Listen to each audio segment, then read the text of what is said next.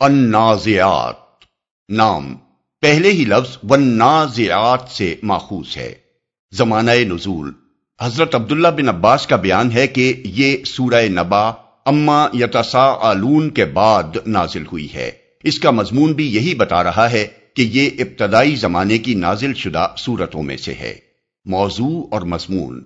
اس کا موضوع قیامت اور زندگی بعد موت کا اس بات ہے اور ساتھ ساتھ اس بات پر تنبیہ بھی کہ خدا کے رسول کو جھٹلانے کا انجام کیا ہوتا ہے۔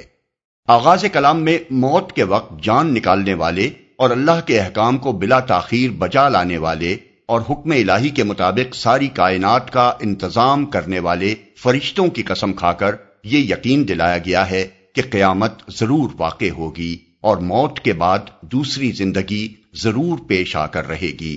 کیونکہ جن فرشتوں کے ہاتھوں آج جان نکالی جاتی ہے انہی کے ہاتھوں دوبارہ جان ڈالی بھی جا سکتی ہے۔ اور جو فرشتے آج اللہ کے حکم کی تعمیل بلا تاخیر بجا لاتے اور کائنات کا انتظام چلاتے ہیں، وہی فرشتے کل اسی خدا کے حکم سے کائنات کا یہ نظام درہم برہم بھی کر سکتے ہیں اور ایک دوسرا نظام قائم بھی کر سکتے ہیں۔ اس کے بعد لوگوں کو بتایا گیا ہے کہ یہ کام جسے تم بالکل ناممکن سمجھتے ہو، اللہ تعالی کے لیے سرے سے کوئی دشوار کام ہی نہیں ہے۔ جس کے لیے کسی بڑی تیاری کی ضرورت ہو۔ بس ایک جھٹکا دنیا کے اس نظام کو درہم برہم کر دے گا اور ایک دوسرا جھٹکا اس کے لیے بالکل کافی ہوگا کہ دوسری دنیا میں یکا یک تم اپنے آپ کو زندہ موجود پاؤ۔ اس وقت وہی لوگ جو اس کا انکار کر رہے تھے، خوف سے کانپ رہے ہوں گے اور سہمی ہوئی نگاہوں سے وہ سب کچھ ہوتے دیکھ رہے ہوں گے، جس کو وہ اپنے نزدیک ناممکن سمجھتے تھے۔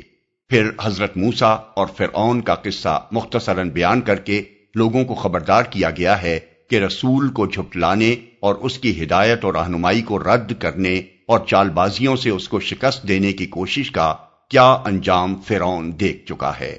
اس سے عبرت حاصل کر کے اس روش سے باز نہ ہوگے تو وہی انجام تمہیں بھی دیکھنا پڑے گا۔ اس کے بعد آیت ستائیس سے تینتیس تک آخرت اور حیات بعد الموت کے دلائل بیان کیے گئے ہیں۔ اس سلسلے میں پہلے منکرین سے پوچھا گیا ہے کہ تمہیں دوبارہ پیدا کر دینا زیادہ سخت کام ہے یا اس عظیم کائنات کو پیدا کرنا جو عالم بالا میں اپنے بے حد و حساب ستاروں اور سیاروں کے ساتھ پھیلی ہوئی ہے؟ جس خدا کے لیے یہ کام مشکل نہ تھا، اس کے لیے تمہاری بار دیگر تخلیق آخر کیوں مشکل ہوگی؟ صرف ایک فکرے میں امکان آخرت کی یہ مسکت دلیل پیش کرنے کے بعد زمین اور اس سر و سامان کی طرف توجہ دلائی گئی ہے۔ جو زمین میں انسان اور حیوان کی زیست کے لیے فراہم کیا گیا ہے اور جس کی ہر چیز اس بات کی شہادت دے رہی ہے کہ وہ بڑی حکمت کے ساتھ کسی نہ کسی مقصد کو پورا کرنے کے لیے بنائی گئی ہے۔ یہ اشارہ کر کے اس سوال کو انسان کی عقل پر چھوڑ دیا گیا ہے کہ وہ خود اپنی جگہ سوچ کر رائے قائم کرے کہ آیا اس حکیمانہ نظام میں انسان جیسی مخلوقات کو اختیارات اور ذمہ داریاں سونپ کر اس کا محاسبہ کرنا زیادہ مقتضائے حکمت نظر آتا ہے یا یہ کہ وہ زمین میں ہر طرح کے کام کر کے مر جائے اور خاک میں مل کر ہمیشہ کے لیے فنا ہو جائے اور کبھی اس سے حساب نہ لیا جائے کہ ان اختیارات کو اس نے کیسے استعمال کیا اور ان ذمہ داریوں کو کس طرح ادا کیا۔ اس سوال پر بحث کرنے کے بجائے آیات چونتیس تا اکتالیس میں یہ بتایا گیا ہے کہ جب آخرت برپا ہوگی تو انسان کے دائمی اور ابدی مستقبل کا فیصلہ اس بنیاد پر ہوگا کہ کس نے دنیا میں حد بندگی سے تجاوز کر کے اپنے خدا سے سرکشی کی اور دنیا ہی کے فائدوں اور لذتوں کو مقصود بنا لیا اور کس نے اپنے رب کے سامنے کھڑے ہونے کا خوف کیا اور نفس کی ناجائز خواہشات کو پورا کرنے سے احتراز کیا۔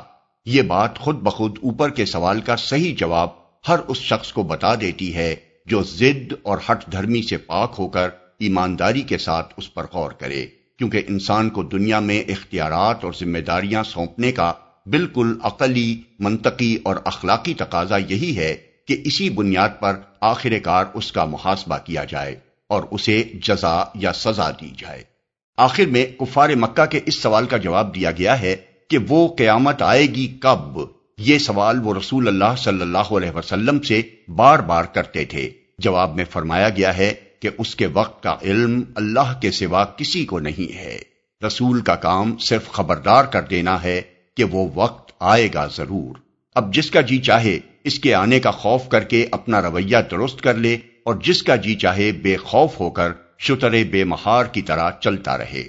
جب وہ وقت آ جائے گا تو وہی لوگ جو اس دنیا کی زندگی پر مرے مٹتے تھے اور اسی کو سب کچھ سمجھتے تھے، یہ محسوس کریں گے کہ دنیا میں وہ صرف گھڑی بھر ٹھہرے تھے۔ اس وقت انہیں معلوم ہوگا کہ اس چند روزہ زندگی کی خاطر انہوں نے کس طرح ہمیشہ کے لیے اپنا مستقبل برباد کر لیا۔